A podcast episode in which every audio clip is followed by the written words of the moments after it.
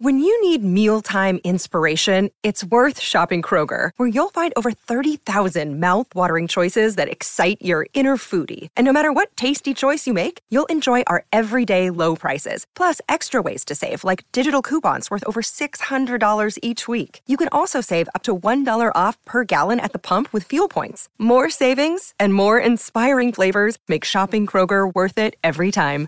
Kroger, fresh for everyone. Fuel restrictions apply. Forever. Dog.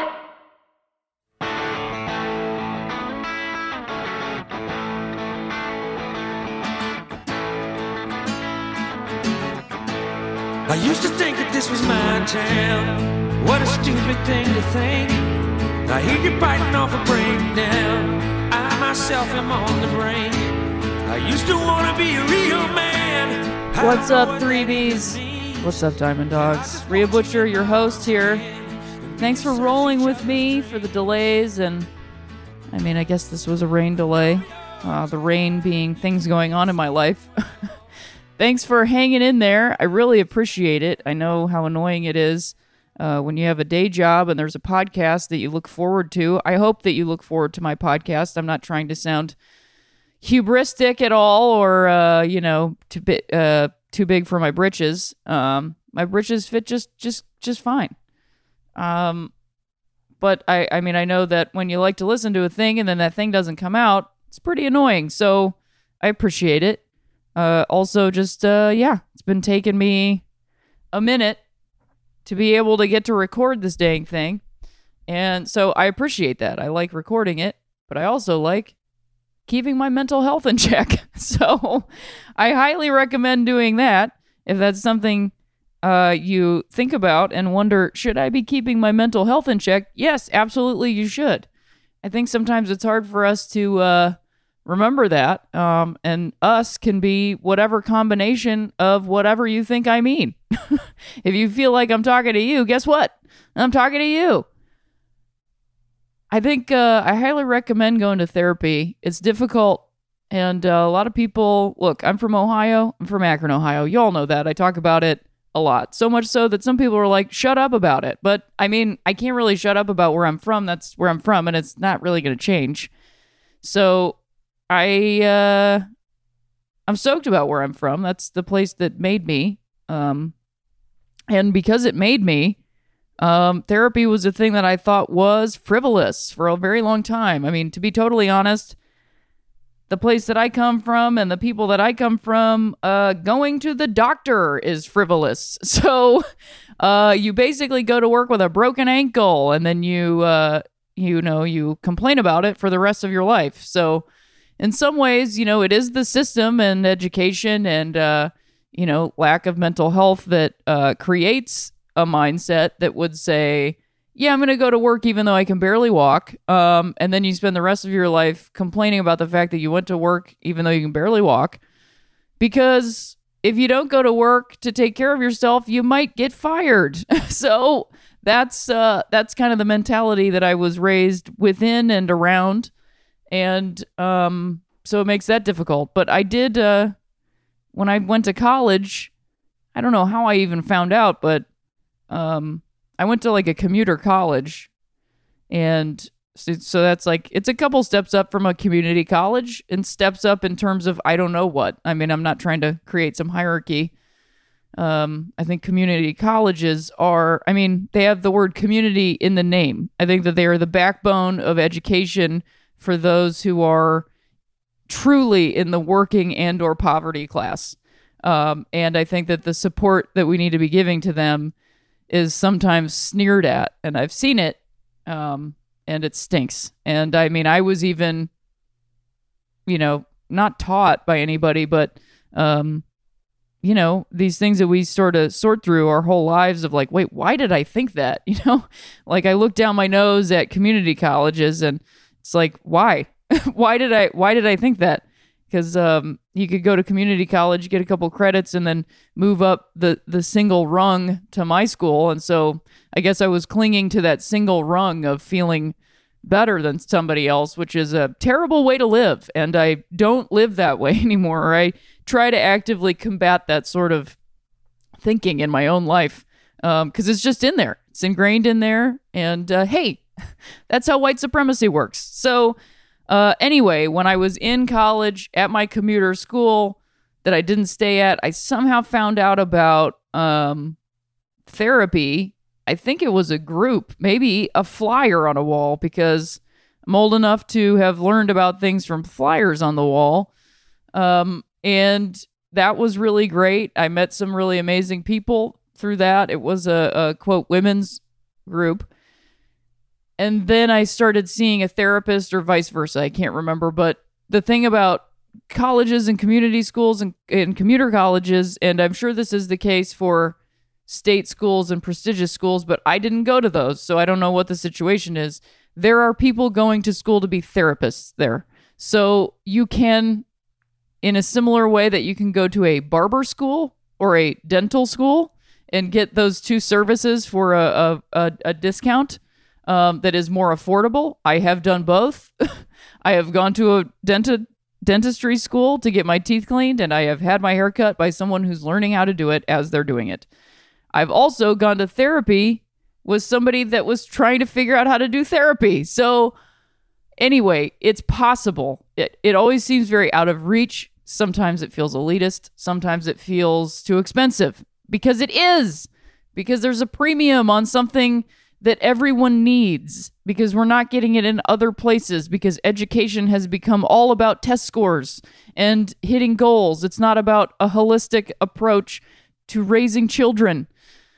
Man, I'm on a tear this morning. Is this a baseball podcast? Yes, but you know I'm going to get to it in a minute. So anyway, I just think, you know, I I want people, especially queer people, especially people of color, especially white people. Like we all need it. We all especially need it. We all really need it because we're not getting it in other places. And sometimes, and I think I've talked about this before, you don't realize what you're missing until you get it. And so sometimes you don't get it. And then you don't know what you're missing. And it's not on you. But what I'm trying to tell you, I'm trying to I'm trying to give it to you without being the thing. I'm trying to tell you like there's a chance. There's a chance that you might need to go pay somebody on a sliding scale to sit in front of them and have them listen to what you have to say about things you might not be able to talk to anybody else about. And that's what therapy is about. It's also about working through trauma, which is basically what I just explained. And I think I don't know that there's anybody on this planet that doesn't need to do that. So I highly recommend going to therapy. I've been going to therapy. I'm going to go on Saturday. And I basically was taking a little bit of time because I didn't want to turn this podcast into therapy. I didn't want to be therapizing you guys and making you, or friends, you friends, um, and making you listen to what's going on for me. So I was trying to do the method that I, I, I I've sort of a mantra and a, a, a method that I've given myself for the past couple years, basically since I moved to Los Angeles, uh, which is you know when you're on a plane and they do the safety presentation, um, and then they talk about the oxygen masks that are com- going to come down from the ceiling in case of an emergency or depressurization to make sure that you put your oxygen mask on yourself and that it is working before you try to assist others. That is the way that I look at therapy. You got to take care of yourself. And it's not selfish. As long as it's not selfish, it's not selfish. If you're taking care of yourself to get to the door, to be able to put the mask on somebody else, to help someone else, to help the world, to help your surroundings, then it's not selfish. Because again, if you're going to work with a broken ankle, you're somebody working with a broken ankle. And number one, you shouldn't have to do that. And number two, you definitely shouldn't do that. So that's that's what I've been up to. Um, a lot has happened in baseball. I've got a lot of notes to talk about. So I'm not sure what the structure of this episode is going to be, other than I'm going to talk about all the stuff that's happened. Two things that I wanted to remember to talk about that happened uh, at this point t- two weeks ago, a week ago. I did get to watch some baseball. I did happen to, to watch uh, the Keon Broxton catch in center field. And holy shit, the Brian Dozier, uh, it would have been the tying run. Or no, would it? I can't remember now. Sorry, I can't remember specifically, but it was one of those moments where uh, that that shows me that proves to me how much I love the game of baseball because if Keon Broxton had not made that spectacular catch, the game they would have lost the game.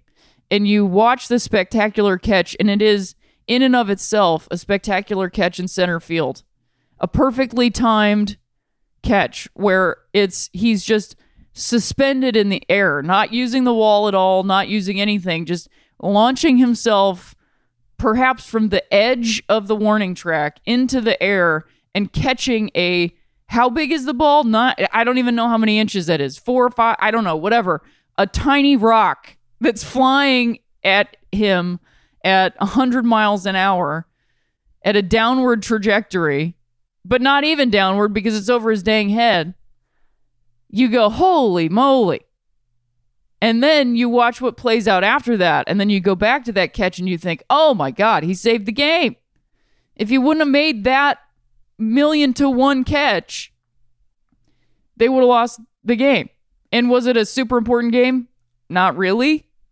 But also, like, ev- they needed it. so, I mean, that was just wild. And then I also wanted to bring up the Billy Hamilton catch in center field because I, of course, then people get on Twitter and go, uh, blah, blah, blah, lame catch, whatever. Sorry for using lame. I apologize. Um, and I just don't understand. I mean, Billy Hamilton's catch was also spectacular in a completely different way because he was tracking it down backwards and taking this route that was somewhat unpredictable because the ball was just hanging in the air and carrying. It caught a current and he had to follow that thing and like I just how did you how did he do that? Well, because he's a spectacular baseball player. Because he's connected, he's in there. I, I'm not comparing myself to a major league center fielder, but when I played a couple weeks ago and played center field for the first time, I made what was for me a spectacular diving catch forward uh, to catch the ball. And I just felt in this way, oh my God, I'm I'm connected to the I'm connected to this and it is one of the most spectacular feelings. I keep saying spectacular. One of the most like transcendent feelings to feel like you're just connected to what you're doing. Even if it isn't baseball even if it's anything else it's it's i mean i sometimes i feel that way in stand up not so much right now. I'm not feeling that. I'm not feeling it right now but i will feel it again. Um and i think you know to speak to my earlier point about therapy when you're feeling that way that you're not connected to the things that you're doing going to therapy can kind of help that. So Speaking of Billy Hamilton, I saw somebody on Twitter, and I, I, I really dislike to give, you know, the one jerk or whatever the uh the like upper hand or like only focus on that because it's easy also to be like the one heckler or the one person that doesn't like it and then there's like a stadium of people who are on the opposing team giving him uh, you know, clapping for his catch because it just was that good that you can't deny how good it was. But I just think, like, why? And I know it's in other sports, but I'm not following other sports as much. And I, I'm following the WNBA right now, and I'm really, really stoked to see how much people are just loving it. And it's really great. And I feel like we're entering into a new era in in the WNBA and just women's sports in general. And when I say women's sports, I mean the people who play women's sports. Um, they're referred to as women's sports, but women's sports tends to, on the professional level, be a lot more inclusive. And a lot of non binary and trans folks, trans women and trans men, play women's sports on a professional level um, in, in different capacities. So I'm not trying to be exclusive by using the phrase women's sports, but that is what they're called at this point. Um, it would be interesting if women's sports all of a sudden became like gender sports because remember when uh uh women's studies that's what I took in college that's what it was called and now it's called gender studies which I think is a valuable language change but it would be funny to me if we started calling women's sports gender sports cuz then it would be like what are we doing now it would actually maybe force the issue and be like, so, okay, so men's basketball is basketball and women's basketball is gender basketball.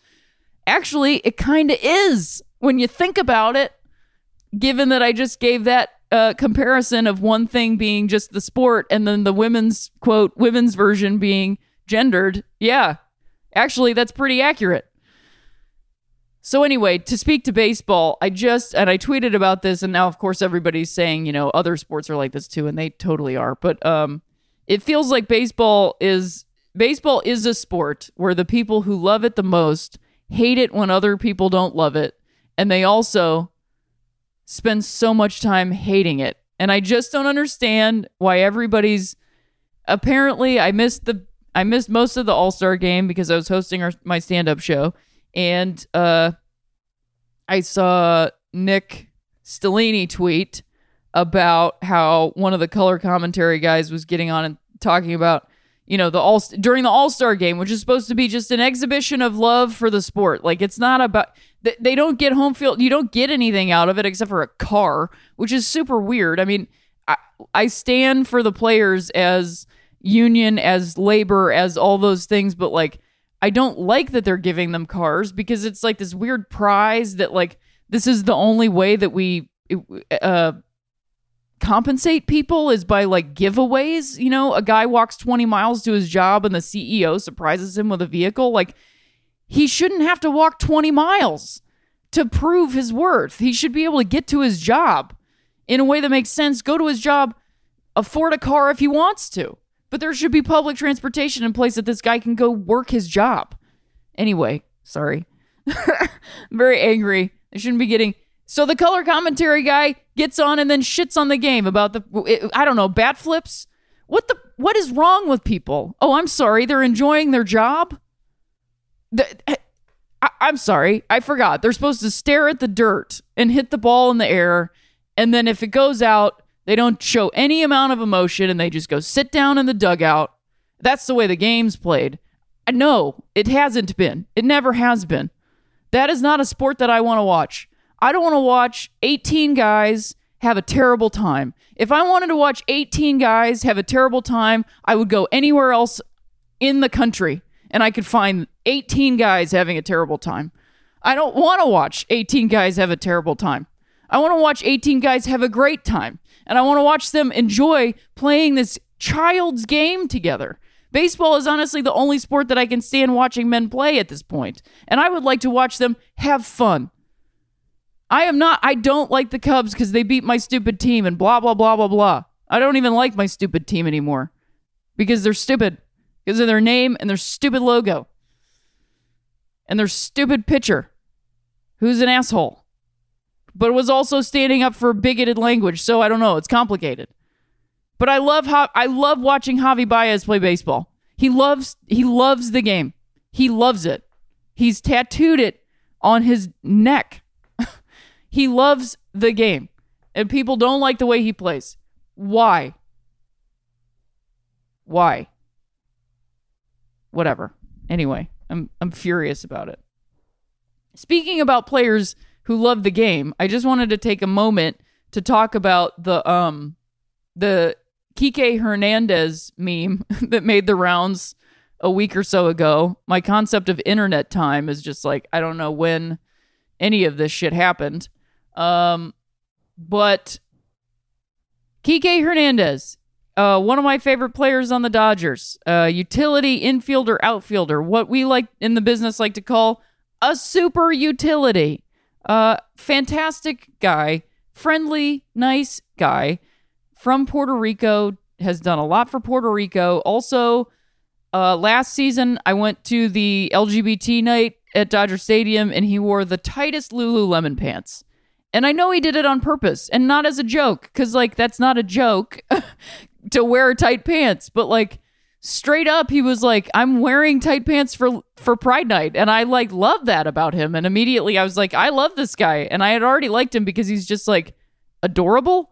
But um so he got memed and he is five foot 11 inches which uh seems very tall but okay. And yeah, that's taller than me weird uh and he was getting interviewed by kelly tennant who is six foot two which is taller than me.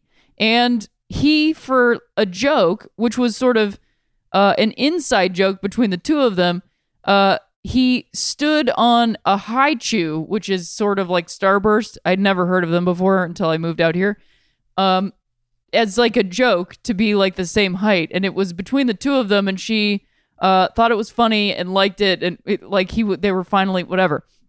And so somebody made a meme of it that said, "Siri, show me fragile masculinity." And here's here's the thing about it. Somebody tweeted back at me like, "I don't understand." I think it was Kara Brown uh, of the Keep It podcast, and also uh, a talented writer, thinker, human being on on her own.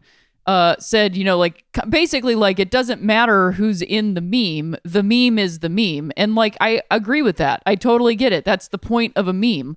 The truth of the image isn't necessarily the point of the meme. Sometimes the meme is using something that looks accurate to the thing it's saying, um, which is also like kind of scary in terms of. I went to art school and talked a lot about theory about simulacra, the sign, and the signifier, like all these things. I talked about that a lot. I can't remember really any of it, but I think about it still. And it's kind of a big deal to sort of separate those two things and make them inaccurate to each other because my entire degree, uh, a BFA in printmaking, which is, you know, just ready to make bank, ready to make paper. Basically, I learned how to print it, but my whole thing that I had to do through if you go for a studio art degree, which is like a fine arts degree where you're actually getting a degree in making making things, making art, what you have to do is make the visual art and then write a paper that explains it, which is essentially a meme. you know, a meme is just a distilled version of here's an image, here's a saying, how do these two things interact? What do you think about what it is? How many people get latch onto this idea? Does it make sense? Because there's people just making memes all day on the internet in hopes that, like, I don't know, they get ad revenue or something. I don't know how that that sort of works. There's the terrifying version, and then there's this version, which isn't really terrifying in that it's just making a statement that does actually make sense. But if you then dig into it a little bit more, it's a little bit more layered than that, which is what I thought was interesting. And I tried not to get too on my Hi-Chew bucket about it and say like, no, take it down, blah blah blah. Like I didn't, I didn't want it to go away. I actually thought, oh, this is this is kind of an interesting way to discuss fragile mas- masculinity because yeah, like looking at that image, what that person wrote is accurate. It actually is accurate. Like what what that person who I believe is a, a, a she, and so I apologize if it is, was trying to say is like, this is what, when we say, or this is what I think that person was trying to say. I shouldn't put thoughts into someone else's head. Uh, this is what we mean when we say fragile masculinity. A, a, a guy who is shorter than a woman ha- must stand on a bucket so that it seems he's the same height as her. Because God forbid a man be shorter than a woman. That's what the meme means. It, it doesn't matter who's in it. It does not matter. It's just representing, like, when we say fragile masculinity, it's like eh, it can be as simple as this. And this is what fragile masculinity is. So maybe we can stop doing it or laugh at it and be like, oh, yeah, that is what it is. And it's not that big of a deal. But then for me, the the even further digging into the the truth of the image is that the guy that's in the image well number one the fact that like they were in agreement that it was a joke and it was something that they were kind of in cahoots to do somewhat together. Because they know each other. They work together. They're co-workers. And he wasn't necessarily look, making her look bad. He was just making them look like they were the same height which she was like never happens. So it was funny to her but then when you dig even further into it a little bit more and you start, he happens to be one of the however many men who play Major League Baseball, which is the most gendered exclusive sport because it is the only sport that when women play it, they have to play a different version of it. It's I mean, there are women that play baseball. I've talked about it a lot. There's there was a professional baseball league in the 40s or the 50s. I've talked about that a lot. I know a lot about it. I don't need to get into it. Major League Baseball in 1954 made a law in Major League Baseball that no woman at any level can play professional baseball because one woman from the All American Girls Professional Baseball League was called up to a AAA or called into, I should say, a AAA minor league team because she was that good and they wanted to give it a shot. And the audience reacted with such hatred that they said, nope, not going to do it. Instead of saying, we're going to stand by this player, we're going to stand by this, nope, nope. We're going to, because it's a woman, we're going to not go down this road. And in fact, we're going to make it illegal for any other women to go down this road separately. So they can't do that. So this guy is playing a sport that has that that fragile masculinity, that actual fragile masculinity, which is how dare this woman try to play the ma- a man's game, which the same men turn around and say it's a child's game. So what whose game is it exactly? It's nobody's game. It's America's game. And I thought women lived in America, but I, I've, I've been laboring under that delusion for a long time. This guy plays that sport and he shows emotion and affection for his colleagues, for his teammates. And he posts regularly these photos of him hugging his team and saying, There's nothing wrong. Literally, before this meme ever happened, months before, saying, There's nothing wrong about showing affection for your teammates. I love my guys. And it's not a joke. He might be like laughing about it because he likes it. And it's not a joke for him. He posted, he's getting married. His fiance and him, they like are posting photos of each other all the time. They seem like they're having the greatest time. They posted these silly, silly, silly engagement photos. He just is a person that like loves life and he's not getting into toxic masculinity. And so to me, because the the meme wasn't about toxic masculinity, it was about fragile masculinity. But what I love about that person, that baseball player, is that he doesn't participate in either. And I'm sure that he does on occasion because that's what he was raised in and it's hard to break it. But like I was saying up top, he's actively trying to not do it and actively trying to not participate in it. So to me, all I w- ever tried to say was to prove like this what's amazing is the guy that you're using as in this moment a poster boy for fragile masculinity because he's in a meme is actually the complete opposite. And let's look at that and look at what series show me not fragile masculinity. It's also the same guy, which is pretty cool, I think. Because you you you scratched a surface to prove a very valid point that needs to be proven. And then when people got into it and learned about this player who's not a superstar, he's not a household baseball name, and he's definitely not a household name as a baseball player. I think there's what three guys that are these days. Bryce Harper, Aaron Judge, maybe, maybe. You get into it and you see, oh, he's actually a really good example of not fragile masculinity, which is wild to me. Wildly interesting, amazing, and I think just a, a, a fantastic thought experiment. so anyway, those are my thoughts about uh Kike and fragile masculinity. So moving on to the All-Star game, like I said I didn't get to watch a lot of it. I watched some of the home run derby. I'm going to talk about the home run derby first cuz I turned it on when Rhys Hoskins and Kyle Schwarber were up against each other. I I grew up loving the home run derby. Now, the older that I am, and how much I realize that uh, the home run derby really can mess with guys' second halves. I watched that. I watched the home run derby just thinking, oh my God, this is just one long injury. Um, and I mean, it was very evident in, in Kyle Schwarber's round too, where he just was, ex- excuse me, exhausted.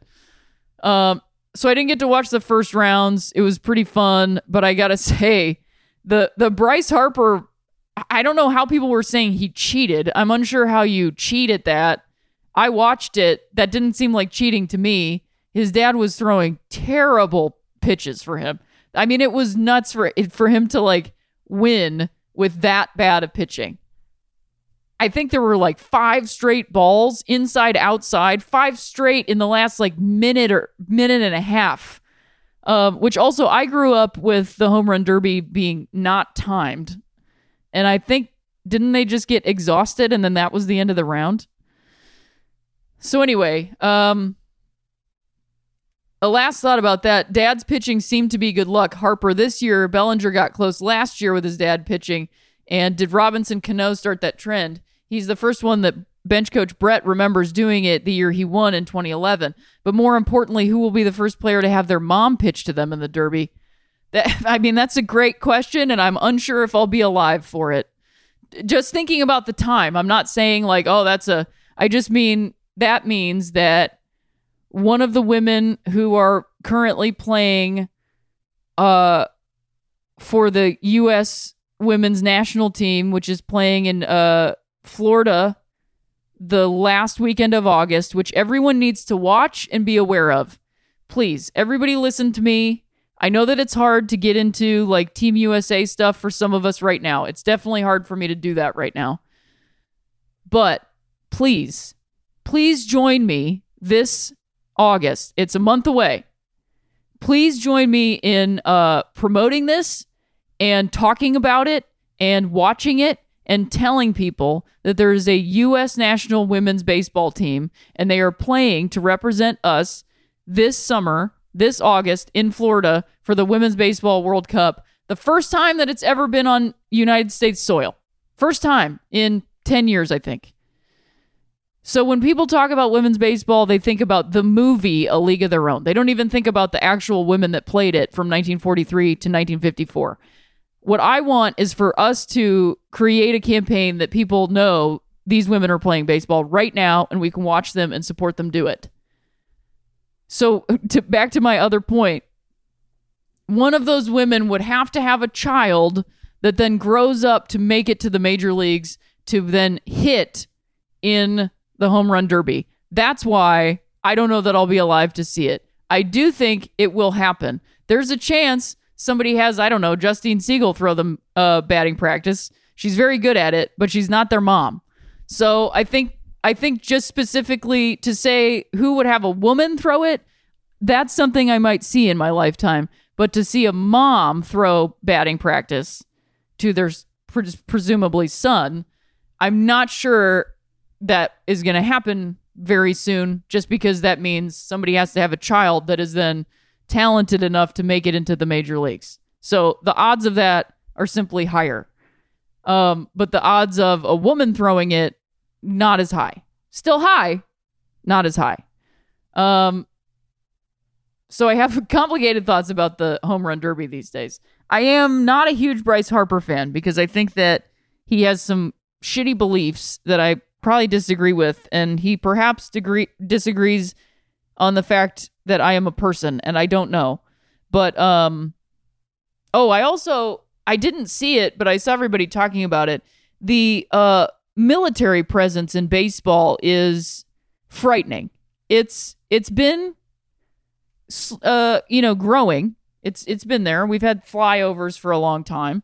The national anthem, uh, all that stuff. Amer- huge American flags everywhere. American flags all over armbands, wristbands, socks, all this stuff.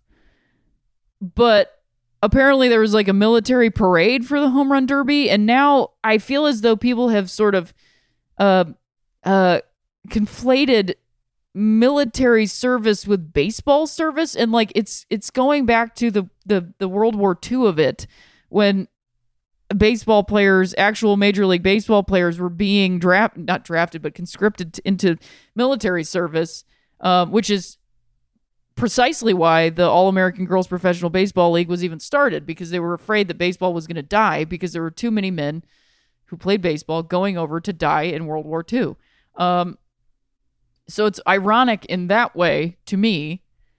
However, I supporting the troops, the quote, supporting the troops of it all, is it's a delicate thing.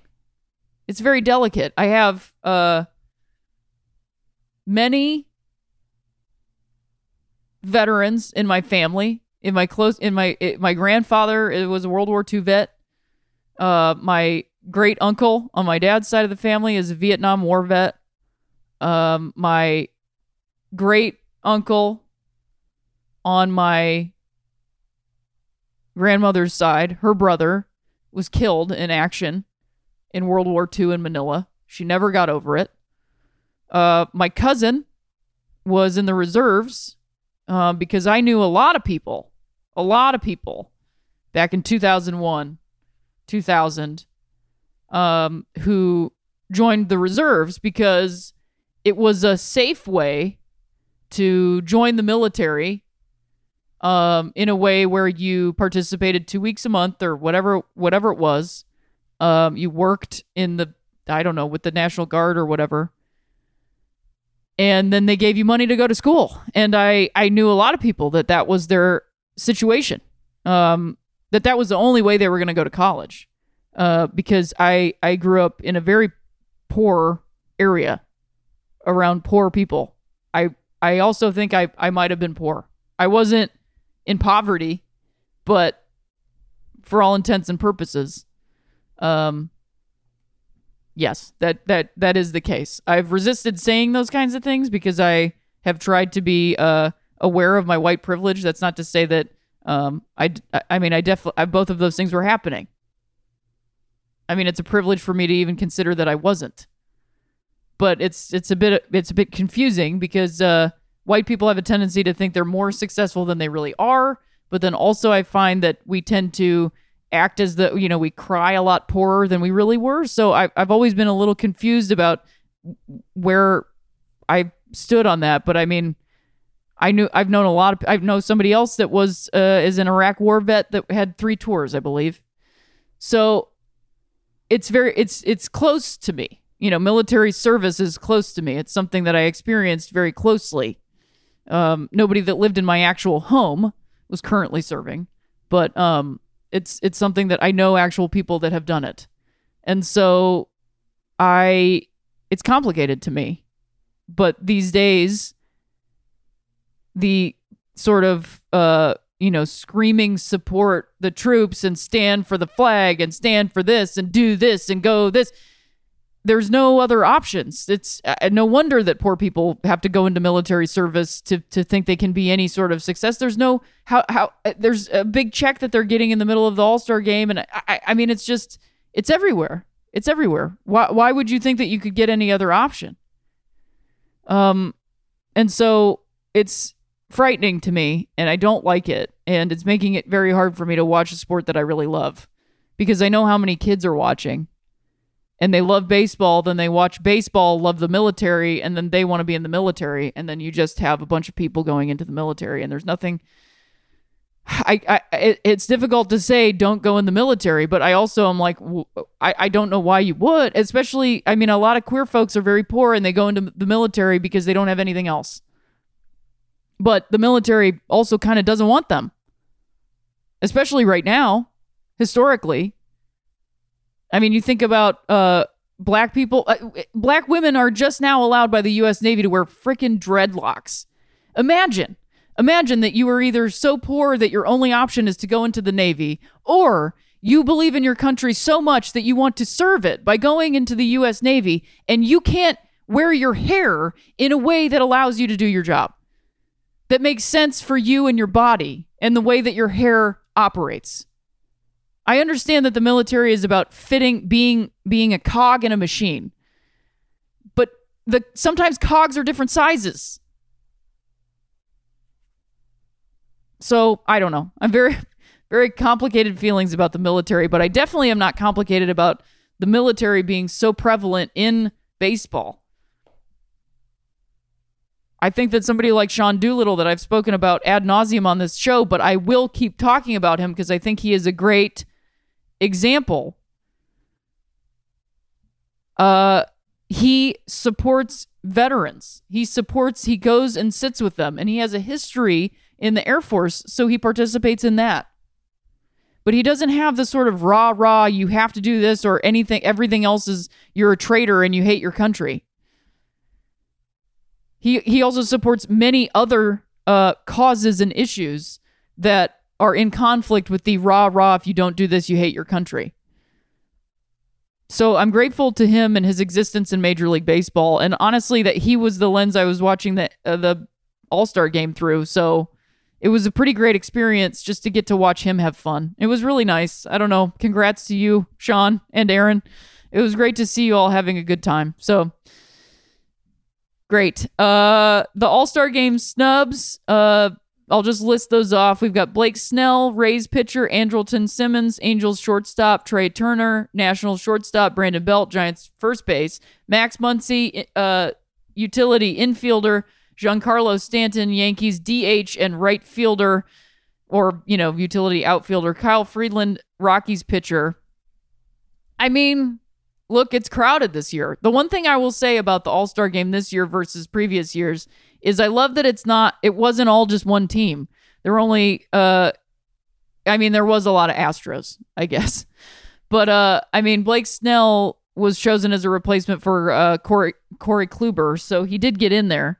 Um, I felt pretty good about it. I mean, I think that the the Giancarlo I would say is probably the biggest snub. And I know he's not even having the best season out of any of these players, but All Stars are kind of about the name recognition too. You know, it's about the stars. So I felt pretty good about it. Um, and then the All Star game in general. Uh, Brett sent me the notes in the eighth inning. Did Votto just blow the game? Should have caught that pop up, and he knew it immediately. I think he recovered it later or something. Isn't there something? This is this relates to the Josh Hader stuff. I think. Which you know what? I'm just going to come back to that. Um, did Segura just win MVP? If so, that would be the first time a total vote, a, a final vote recipient won MVP. He of course did not. It went to Alex Bregman, who is just hitting everything right now. I feel like one of the biggest uh, advancements in baseball that we're perhaps not talking about is not just statistics, but it's HD cameras. Baseball is a game of adjustments. You're con- continually making adjustments. Many of those adjustments you're making yourself and realizing I was over the ball, I was this, I'm dropping my shoulder, I need to change it. But just think about the accuracy of HD cameras. Think about how accurate they are and how you can slow them down and look at every aspect of your swing. Alex Bregman, to me, that looks like that's what he's done. He has he has analyzed his swing from every angle, from frame by frame by frame by frame, and he has adjusted his swing frame by frame by frame. I think what he has done is taken Nolan Arenado's hitting coach's approach, which is hit it as hard as you can every time. But he's he's taken that and f- figured out how to make it accurate. Because that's Nolan Arenado's issue with his swing is that he swings so hard, he's not as accurate. I mean, he gets great results. I'm not saying it's it's bad. What I'm saying is his swing isn't accurate. What Alex Bregman's been able to do is take that power swing and turn it into a contact swing, which is bonkers. So it makes sense that he got the MVP. I also will just say this will be my last thing about the All Star game before I get into the Hader stuff, which which I'll get into in a minute. Uh, I really didn't like the fact that the Manny Machado trade was happening at the same time as the All Star game. It was pretty gross to me. I mean, I guess I'm excited that he's coming to Los Angeles. It'll be fun to watch him play. Um, and I'm kind of happy for him because I think it was his time to move on to a team to to a new team. But I think it was pretty shitty to the Orioles organization and also to the Orioles fans, to Baltimore fans. I don't care if they're jerks or whatever. I don't care about that. I think it was uh Major League Baseball and Major League Baseball the the media around Major League Baseball really being inconsiderate to a huge fan base who was losing their star who knew they were going to lose their star, and this was their last night to watch him play in that freaking uniform. And all they did was rub it in their face for an entire game. And I I think it's really disgusting. Like I'm actually disgusted about it. Um And I just think it was cruel and unnecessary. I, I just I didn't I really didn't like it. Um please tweet at me if you disagree. I'd love to have a conversation about it. But and if you're a Baltimore fan, please let me know what you think. If you agree with that or if you disagree, if you're like, I was ready for him to go, I don't care. I'm curious. But if I was a Baltimore fan, I would be pretty pissed. I would not be happy about it. Okay, so an all star profile Shin Soo Choo quietly having a great season. In the Rangers' game, last game before the break, Sunday against the Orioles of all, all teams, Shin Soo Choo, just named to his first All Star game, drew a leadoff walk, extending his on base streak to 51 games, the longest streak in baseball this year. Not only that, it's the longest streak in the past 10 years. Of course, Choo is doing all of this on a bad team, the division worst Rangers. Who are the MLB's other best players on bad teams, aka the Manny Machado Award? Well, what's interesting to me is the fact that there were three Cincinnati Reds in the All Star game last night, which is anybody realizing that? Joey Votto, Eugenio Suarez, and Scooter Gennett. And that's like one of the worst teams. So that's pretty funny, isn't it? trying to remember the other worst teams. I mean, the White Sox have a bunch of great players. Yoan Moncada. I mean, come on. They're not even the worst team. Uh, and then the Tampa Bay Rays, I mean, Blake Snell, they have an ace right now. And Nathan Eovaldi is uh, also turning back the clock. He had, they both had terrible outings against the Twins. Let's see if that lasts. And if it does, then my fantasy baseball season is over. Um, I also just made a trade that was probably terrible, but I had no roster space. I traded Joey Votto and Brian Dozier for Jack Flaherty and Aaron Nola. We'll see. I probably could have got Kershaw also, as opposed to Jack Flaherty, but I always undersell so that I can get the trade done. But I couldn't. I, I have. I also have Jesus Aguilar and Scooter Gennett. So like I, I, I had too many single position hitters that I just had points sitting on my bench. So whatever.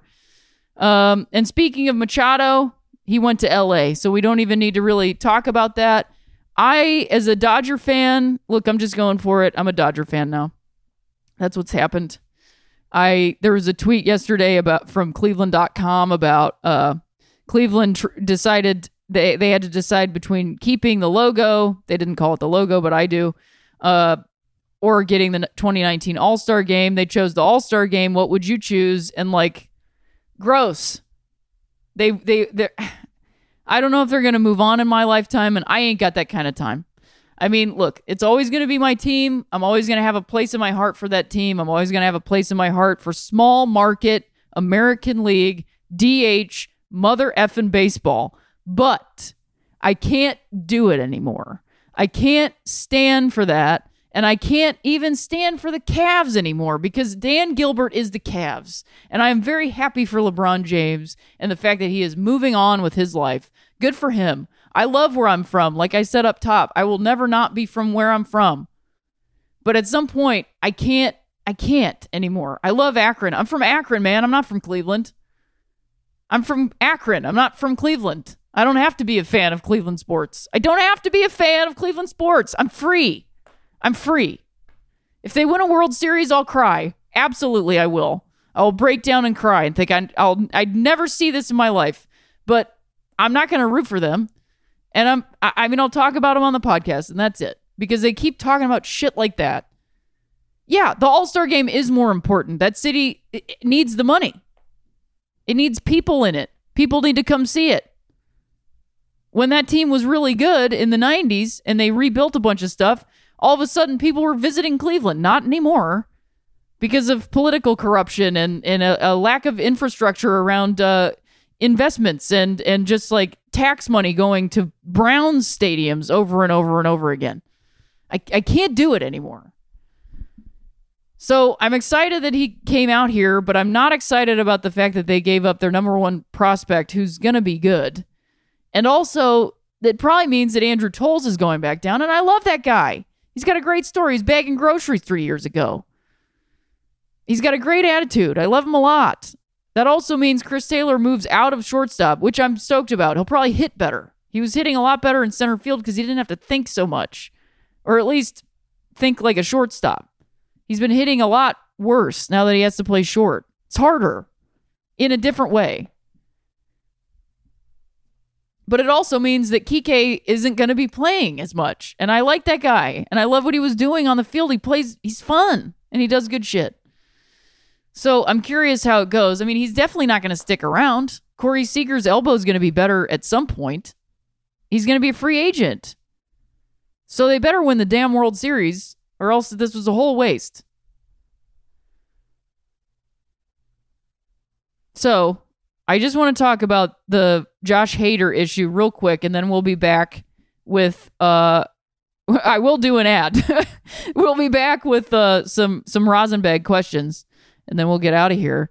So late during Tuesday's MLB All Star game, several tweets br- from the Brewers pitcher Josh Hader, he's a reliever, uh, and having a great season, uh, sent around 2011 and 2012 resurfaced. The tweets are truly vile and contain racist, hom- homophobic, and violent statements. And amid a fast rising outcry on Twitter, and just moments after Hader exited the game following a relief sting, he turned his account to private. I don't even, because I was hosting my game and I wasn't even able to check in. I mean, I think he gave up the he gave up the tying run, right? I don't I don't know. Somebody was speculating, a baseball person on Twitter was speculating, sorry that I can't give credit. I didn't look it back up again. Uh, that Joey Votto basically dropped that ball and allowed us to find these things. So in some ways he's the hero. Uh, that's funny. I mean, it would be amazing if that was the case. I doubt it. I mean, Joey Votto's a very good baseball player, but he's not that good. I'm not going to repeat any of the stuff that he said, but he and his girlfriend were tweeting some terrible stuff. And it's not stuff I haven't seen or heard before. It's sort of that uh, belief that it's sort of ironic or f- jokey racism, but it's just straight up, it's just straight up bigoted from all accounts. I mean, it's awful, awful shit. And then there was something that's not that's clearly not that I saw this morning that's not ironic. It's it's a real belief system. And then I can't help but see those tweets and then see the Bible verses in his bio and go like, "Oh yeah, you're a bad person. This is what you think and this is bad." Um and so yeah, I mean, I'm curious to see what happens to this dude. He apologized, but also on Twitter, uh Elon Musk was apologizing for calling one of those Thai cave rescue guys a pedo which what the hell? That's fragile masculinity right there. And then his apology was essentially that guy told me to perform a sex act with my sub that I didn't create, which what the fuck? He didn't. He said stick it where the where it hurts. And so I guess that was super offensive to Elon Musk that he responded with calling him a pedophile, which I think is very far reaching to to go there. And also like that you're that fragile? your masculinity is that fragile that you have to retort like that? A dude that saved some people a second ago? He also said, I'm sorry if I offended anyone. Stop doing that. You're apologizing because you know you offended people and you know that you said something wrong. It's not even about offending people. I don't even like the phrase offending anymore because it's not about offending someone. That's putting it on the other person and saying, oh, well, sorry, you're offended. No, no, I said something shitty. I shouldn't have said it because I was upset and I apologize. That's how you apologize. That is an apology. And you should be a man about it and be able to do it. You're not even do- doing it that publicly. We don't even hear your voice. You're doing it from, I don't know, your couch that you invented and saying, oh, sorry if you're offended. You can't even be a man about it and record a video and say, I shouldn't have said that. I apologize. It's that simple. But it's not that simple because you don't believe it. So you're saying all these things that you do believe, which is it's all on you guys. And so now I'm going to say this so I can maybe save my empire. Well, you can't. Stop standing for that guy. He's bad. Billionaires are not great. They're not a good person to look up to. Baseball players are not billionaires. There's only there's one billionaire, and I don't even know that he is a billionaire. He probably is. I do look up to a billionaire, and his name's LeBron James because he came from nothing. He came from nothing. And the only thing he wanted to do was play basketball because that's what he was made to do. And do you know what he's done with his money? He's given it back to the city that he had nothing in. to the kids that look like him who have nothing. That is a billionaire that you can look up to. And I, if he did some terrible shit, I would walk away in a second. But he hasn't. All he's done is support the children that need it the most in his hometown. He's created a school that he's going to take nationwide that is not a charter school, that helps kids who are in danger of falling out of the educational system and likely into the prison pipeline. That's what he's doing with his money. Elon Musk is sending his money into space.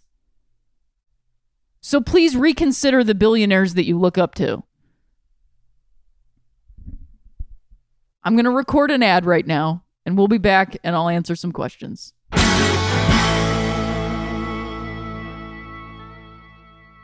I love my underwear. It's the best underwear I've ever had. It fits perfectly. I feel good in it. It's comfortable. I just love it. TomboyX makes me feel good. It makes me feel like I'm wearing the underwear I was always supposed to wear. It's underwear with more frills than function. It's not the underwear my mom got from Victoria's Secret to make me feel more like a woman. It's underwear that's made to fit you and how you see yourself. They make bikinis, briefs, boxer briefs, trunks, and boy shorts, soft bras, racerback bras in everyday basic colors, fun seasonal prints, and brilliant colors. All options come in extra small to 4X.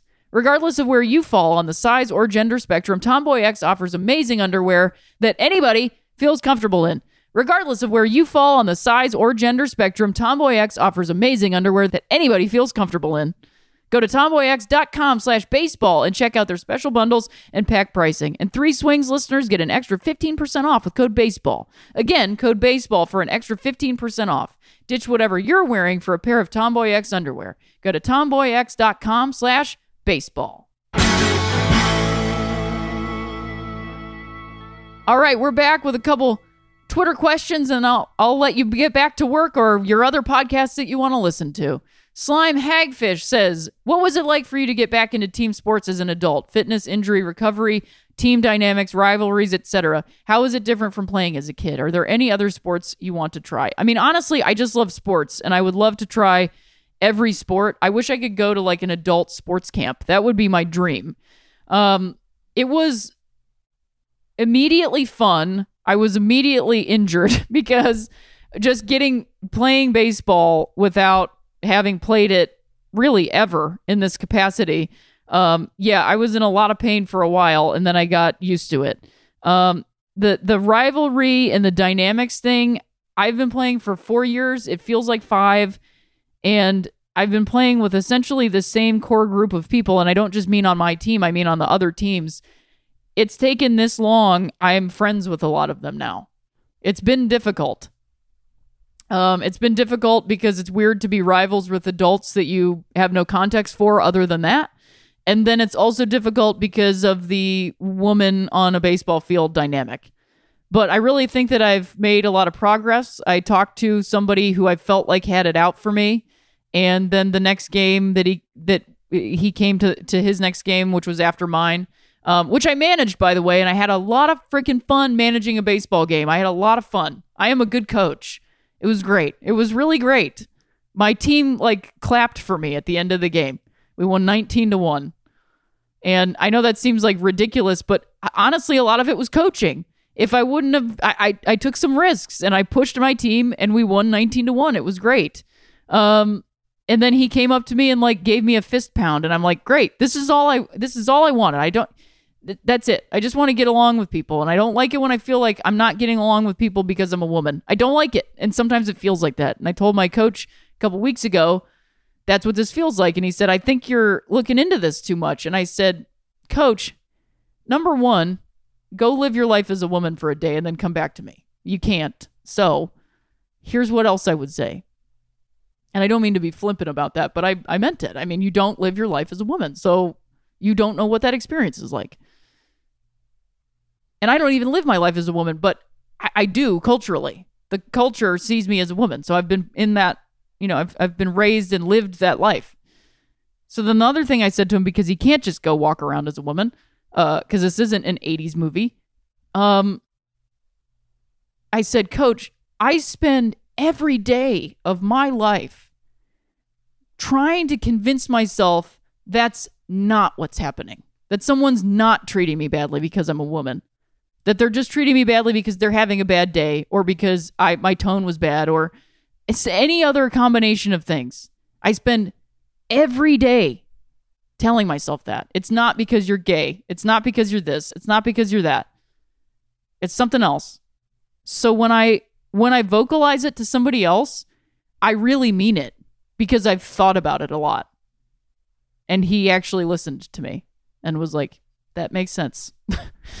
because I don't think people think about it that way when they think when when they listen to let's say an oppressed commu- an oppressed identity. When we try to say this is happening and I don't like it. People want to nah, that's not what it is. That's not what it is. As though we haven't thought that it isn't. As though we haven't spent time and energy thinking that's not what it was. So, please hear me out. When somebody comes to you and says, This is a problem and I'm being treated differently because I'm this, this, this, that person is taking a huge risk by saying that to you. Consider that first. And then operate from that position and say, oh, they're taking a huge risk by bringing this up to me right now. So I'm going to it's they're they're probably right. And this is probably something that I haven't experienced. So I'm going to listen. And I'm going to understand or try. This is something white people could do a lot more often. All right. Yay Pizza says, I have seven month old twins. My, li- my wife loves the Cardinals. I am forever Royals. Do we split the babies fandom up or let them decide? Let them decide. I think it would. It, I'm sure that your house has both things Cardinals and Royals stuff. Let them decide what they want to be. That's how I think about gender. That's how I think about baseball fandom. Let them decide who they want to be. Thanks everybody for listening. Uh, if you haven't already, please rate, review, and subscribe on iTunes or Stitcher or Spotify or wherever you get your podcasts. Please also follow Forever Dog Network on Twitter and follow me on Twitter at Rhea Butcher. Send your questions to at Three Swings Pod with hashtag RosinBag for next week. I'd love to get your questions and talk even more about that. Um, and of course, if you liked it, you liked it.